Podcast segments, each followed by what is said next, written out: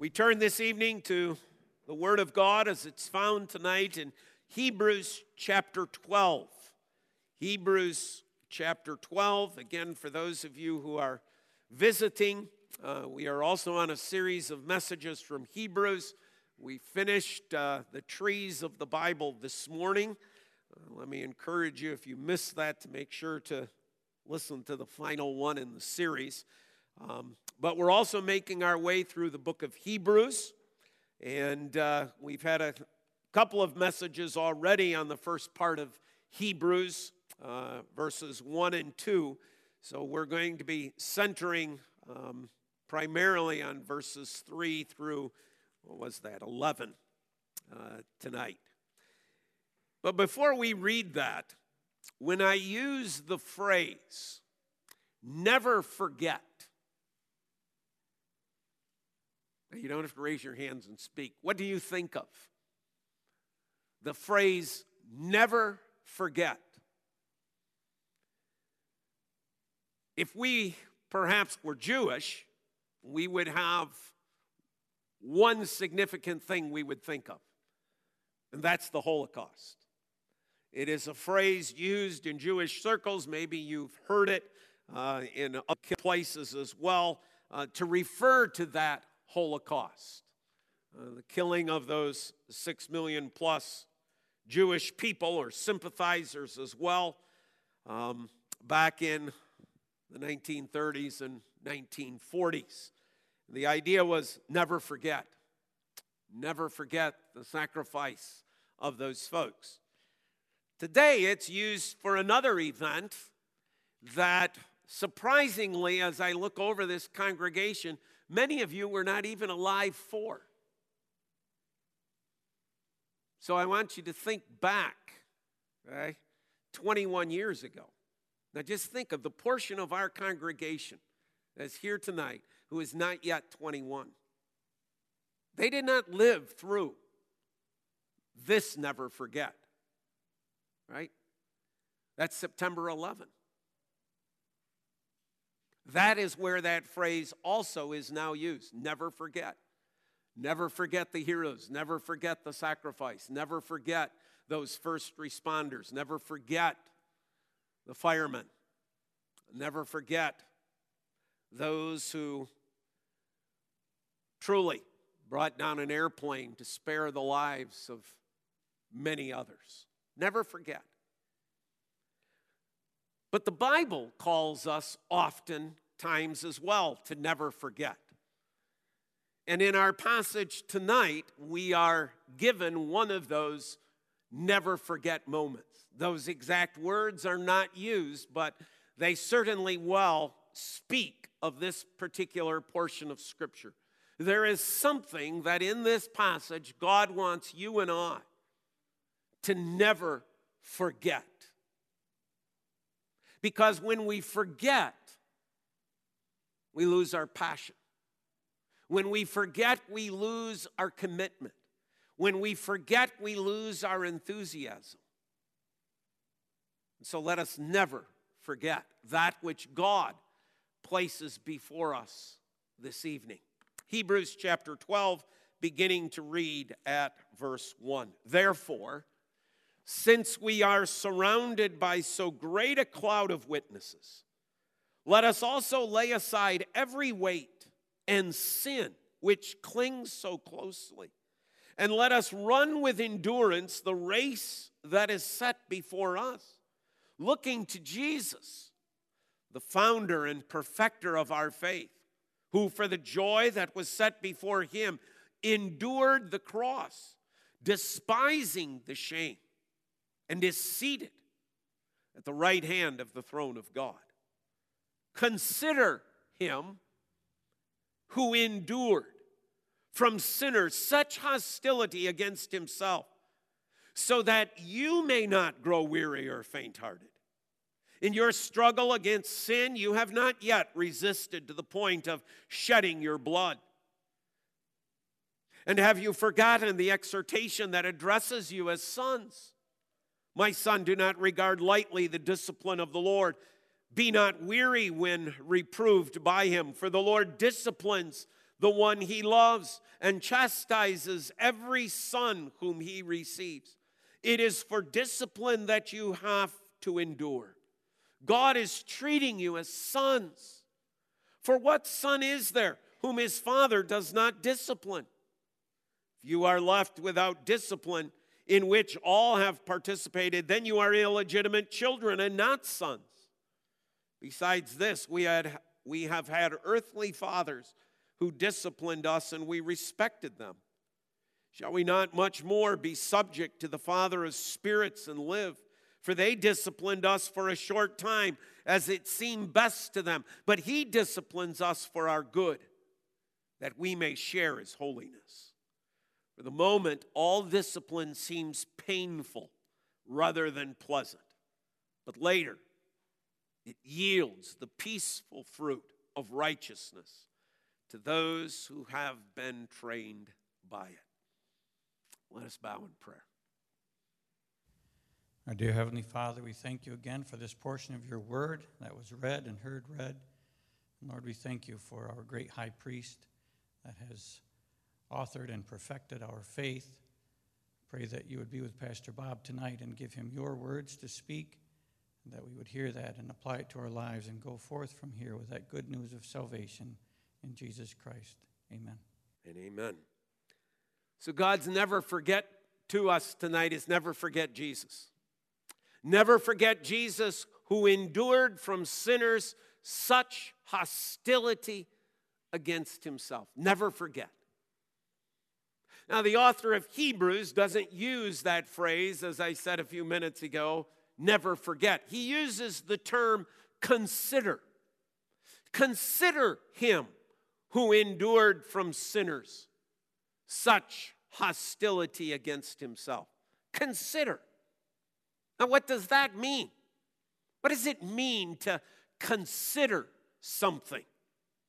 Well, we would find the following meanings in a, in a Greek lexicon if we looked up the Greek word and then we looked up all the, the word meanings behind it as far as what that Greek word that we translate here as consider, what it means.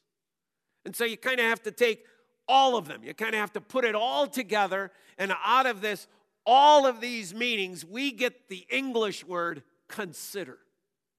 To consider means to think on, to have one's mind dwell upon it. Not to let it be a fleeting thought, not to let it be something that comes and goes, okay? Not to let it be, as we sometimes say, in one ear and out the other. Let it dwell, let it rest there.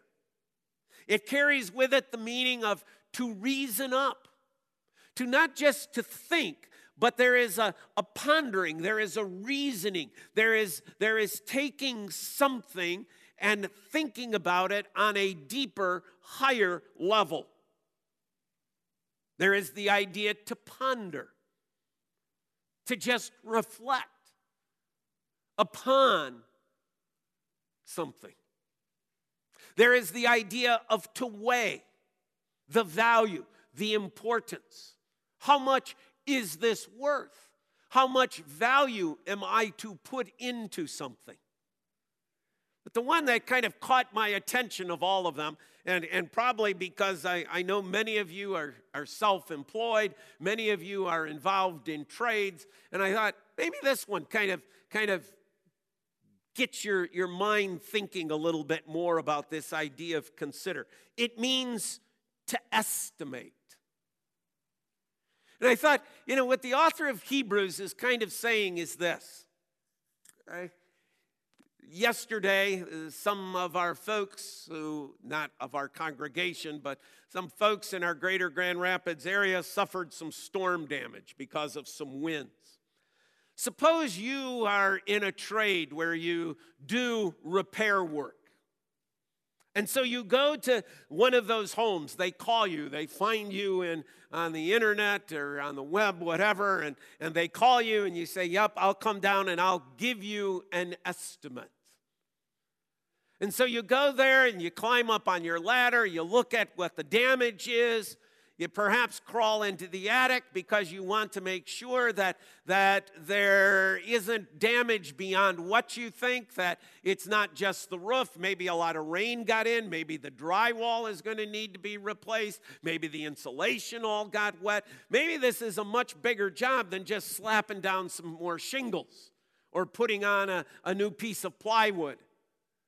And, and so you, estimate. But as you estimate, you're digging in, you're looking, you're searching.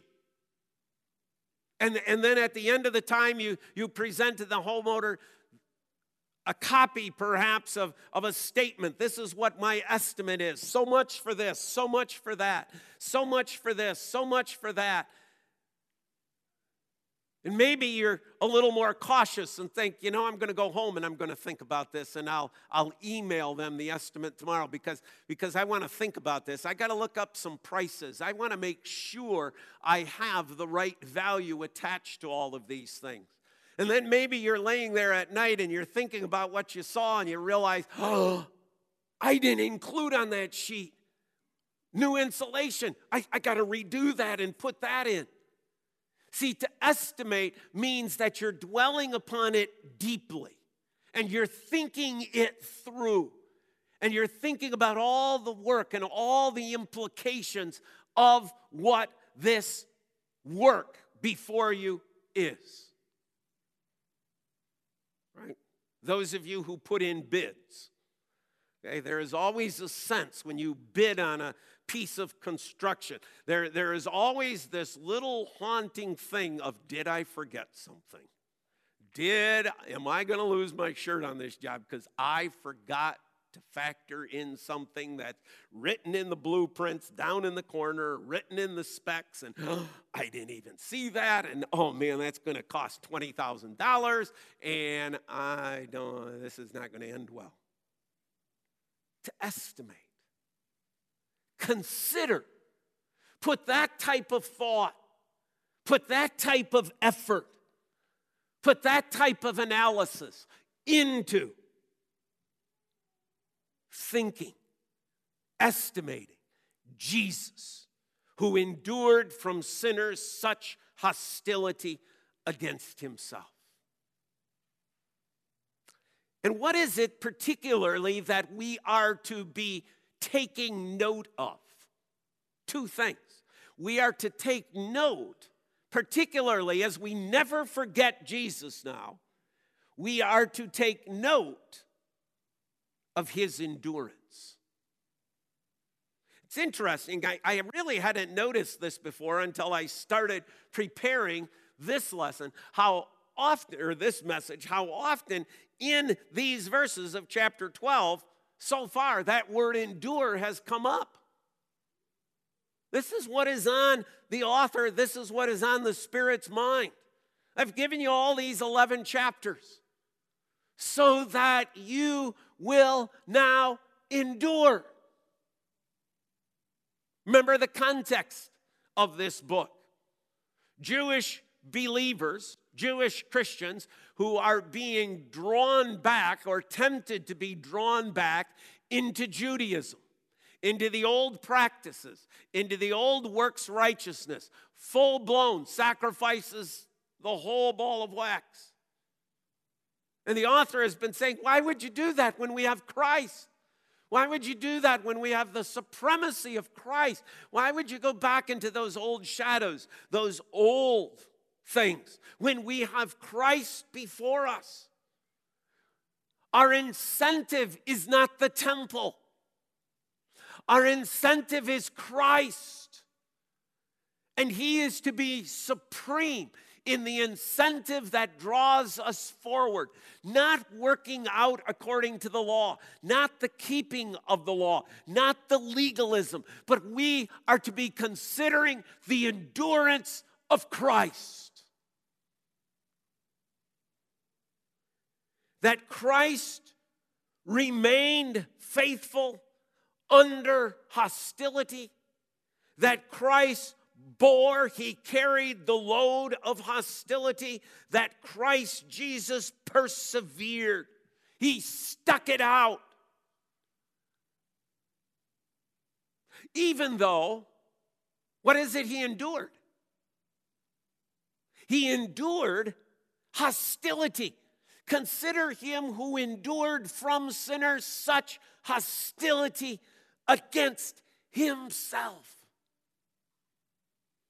I can still remember Reverend Cyburn Vortman, the basement of Walker Church, uh, using uh, a chalkboard with old white chalk, drawing our lesson in catechism about the humiliation of Christ.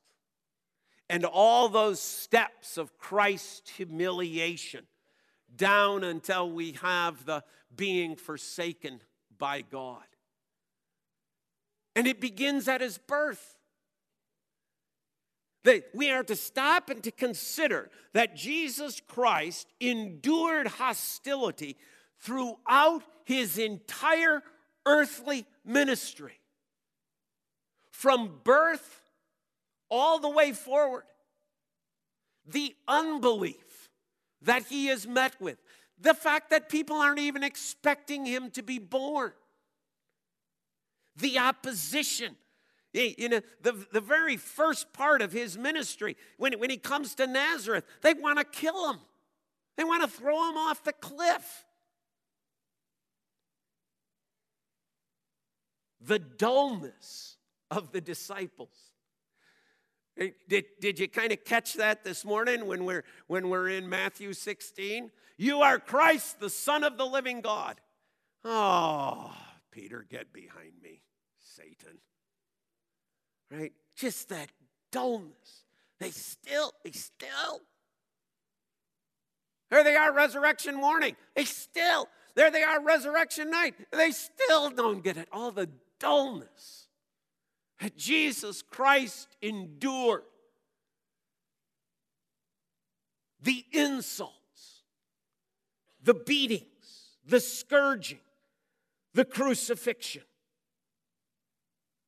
You're considering going back to Judaism? You're going you're considering going back into a works righteousness? You're considering going back into legalism? Ah, Christian friend believer in Jesus Christ, consider Jesus who endured the hostility of sinful men. Consider what he did. See, never forget the cross. Never forget. Never forget what he endured. Never forget the suffering, the rejection. It isn't a Good Friday thing, it's an everyday thing. Consider, estimate in your own life what Jesus did, what Jesus endured, the hostility that Jesus encountered to save your soul. Consider Jesus. For the goal of considering Jesus? No, that's not the goal. The goal, pick it up with me in verse 3 consider him who endured from sinners such hostility against himself, so that, here comes the reason. Why am I to do this constant considering, this constant estimating of what it is that Christ has done? Of his endurance, of dealing with all of that hostility, so that, what? So that I do not grow weary. Now, this second point of the message, okay, I, I struggled with how to, what's the word to put in here, right? So we are to consider Jesus, but it's sort of like, okay, how do you how do you put everything that Paul is now going to, excuse me, the author is now going to say in, into a word. And, and the only thing I could come back to was Paul in Philippians chapter 3. Forgetting what lies behind, I press on towards the upward call. And I think that's what the author of Hebrews is after here. Consider Jesus so that you press on. By not becoming weary of following Jesus Christ. And we'd ask ourselves, is that possible? Is it possible that somebody would become weary of following Jesus? Now, the word that's used here, the word weary, is used of physically. They're physically tired of following Jesus. They're worn out from following Jesus. They're in pain physically from following Jesus. And the author of Hebrews is saying, Really? Maybe you need to pause and to consider Jesus and what Jesus endured and the hostility that Jesus dealt with so that you press on. That you don't become weary, you don't grow tired.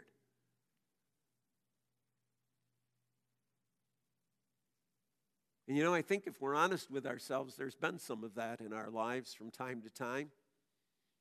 Maybe you're going through one of those periods now. I'm just tired of doing what Jesus wants me to do. I'm just tired of serving Jesus. I'm just worn out from being a Christian.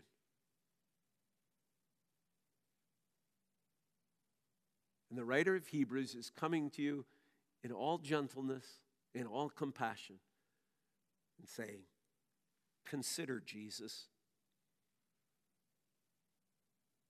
Consider his endurance and the hostility that he faced. Oh, how he loves you and me. Press on. Don't become weary.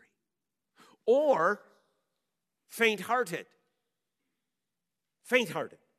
That's more the emotional side of it. That's more the mind. That's more the will. That's more the heart of the issue. It's not so much the physical drain, it's the emotional. It is so hard living as a Christian in this world.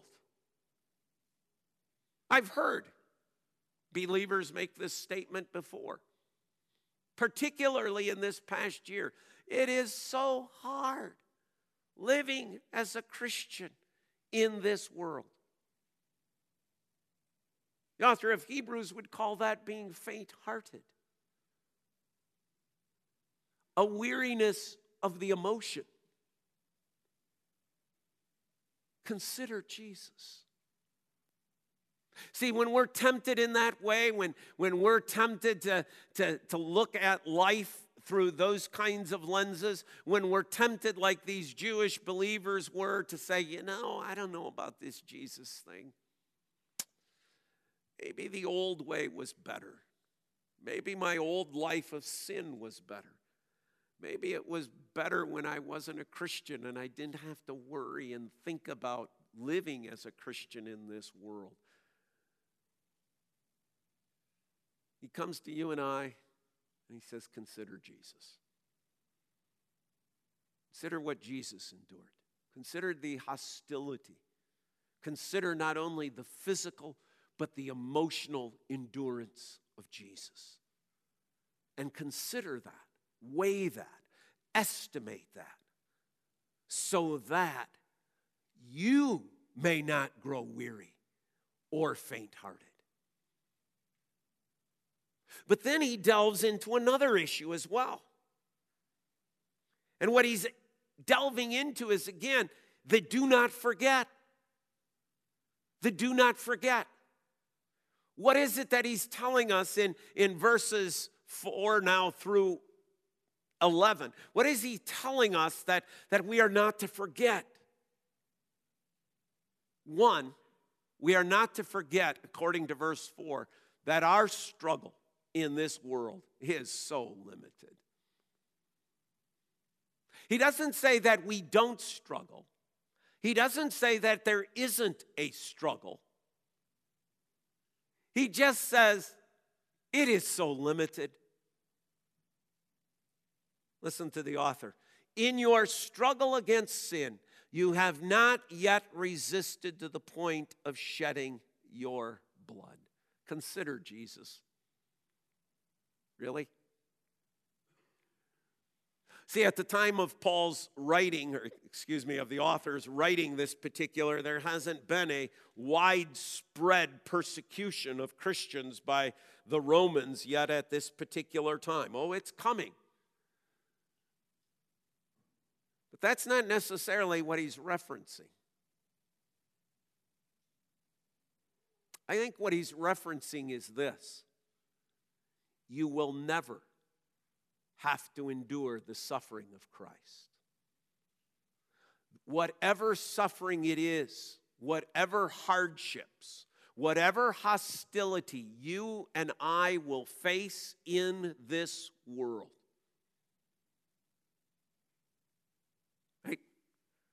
Plug in this morning. Deny yourself, pick up your cross.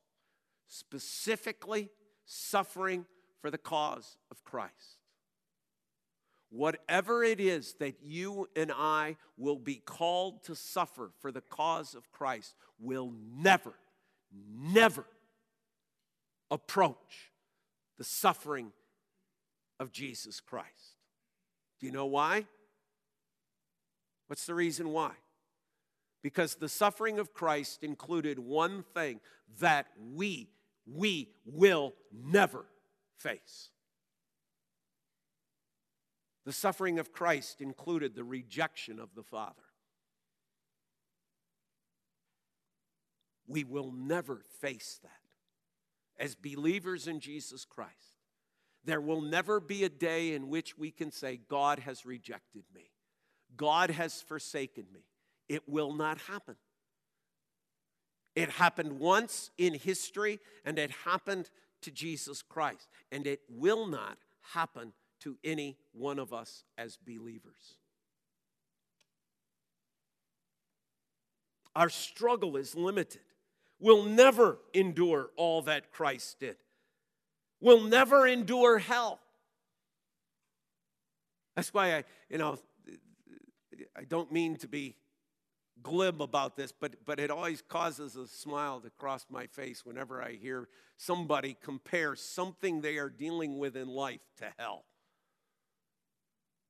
You know, they took a test. Well, that was pure hell.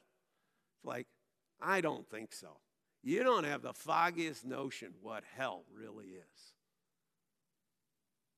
There is nothing, there is nothing in this world that can compare to hell. And Christ suffered that for you and I so that we never will. You say, well, but what about this stuff that happens?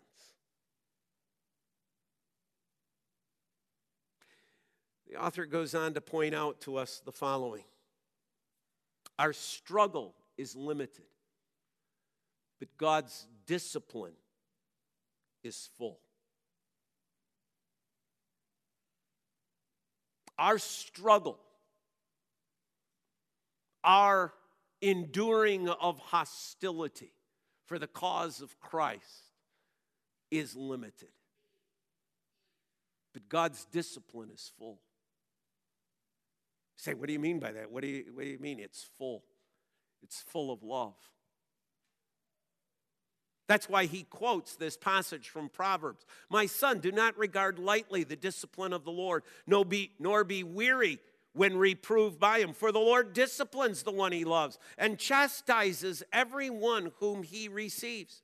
It is for discipline that you have to endure. God is treating you as sons.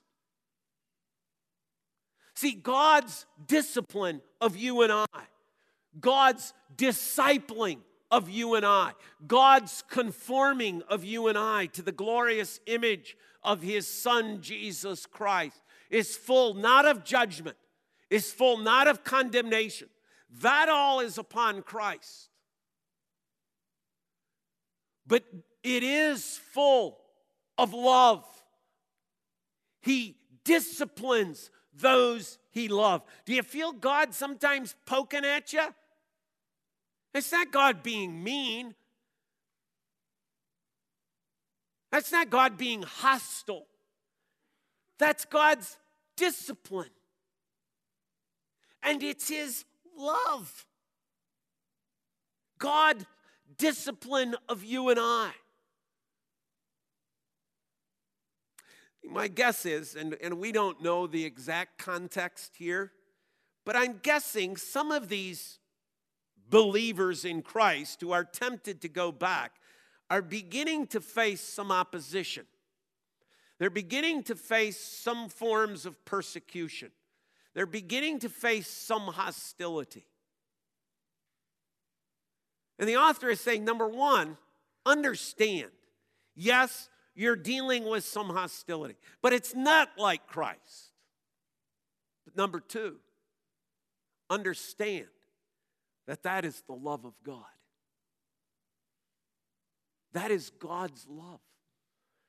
Think of how he goes on to explain that in this passage. What father doesn't discipline his son? Now, does any discipline seem pleasant to the person who receives the discipline? No, never seems pleasant. But in the end, do we see the benefit and blessing? Yes, we do. And he's applying that to us in our Christian lives. God's discipline is not full of anger, it's not full of wrath, it's not full of rage. God isn't out of control. God's eyes aren't bloodshot red, and the veins of his neck aren't sticking out as he disciplines us. No, his hands are full of love. There's nail prints in them to remind us of the fact that God is disciplining us in his love.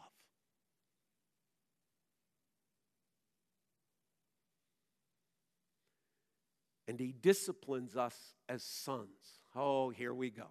Okay. We took this text and brought it to a lot of folks tonight. They'd go, "Yep, there it is again. God is this this man guy and all he wants is men and all he cares about is men. See, he doesn't even have, give us the fact that it's sons and daughters. It's not even children."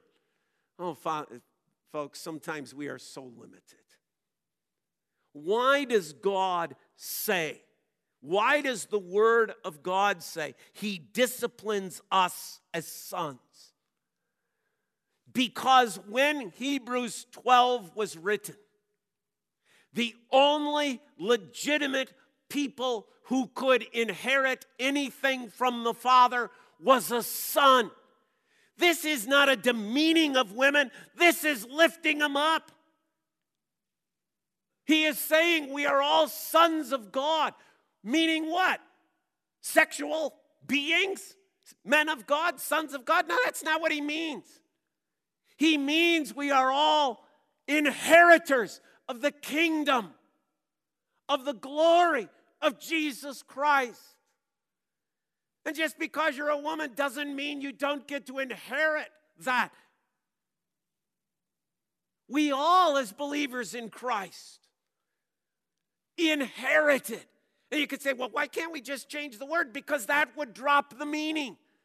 That would drop the guts right out of the statement. It is the fact that it is sons that brings it to mind. But there is another part of this. It was within a Jewish family the responsibility of a father to teach his sons. Now, in a glorious display of providence, Pastor Tim this morning in adult Sunday school showed us a picture of the Wailing Wall in Jerusalem.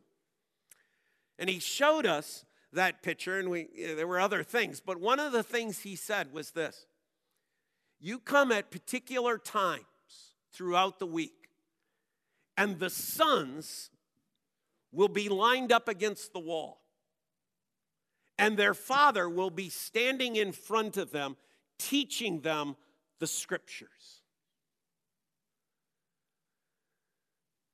We are sons of God, all of us, because God wants to convey that I am teaching all of you. I'm teaching you women, I'm teaching you children, I'm teaching you men. I am your father. And I'm not only going to teach you, I am going to discipline you. I'm going to discipline you because I love you. So if you're suffering some side effects and hostilities because of holding to Christ, because you're holding to Christ alone and you're not wavering back into Jewish legalism.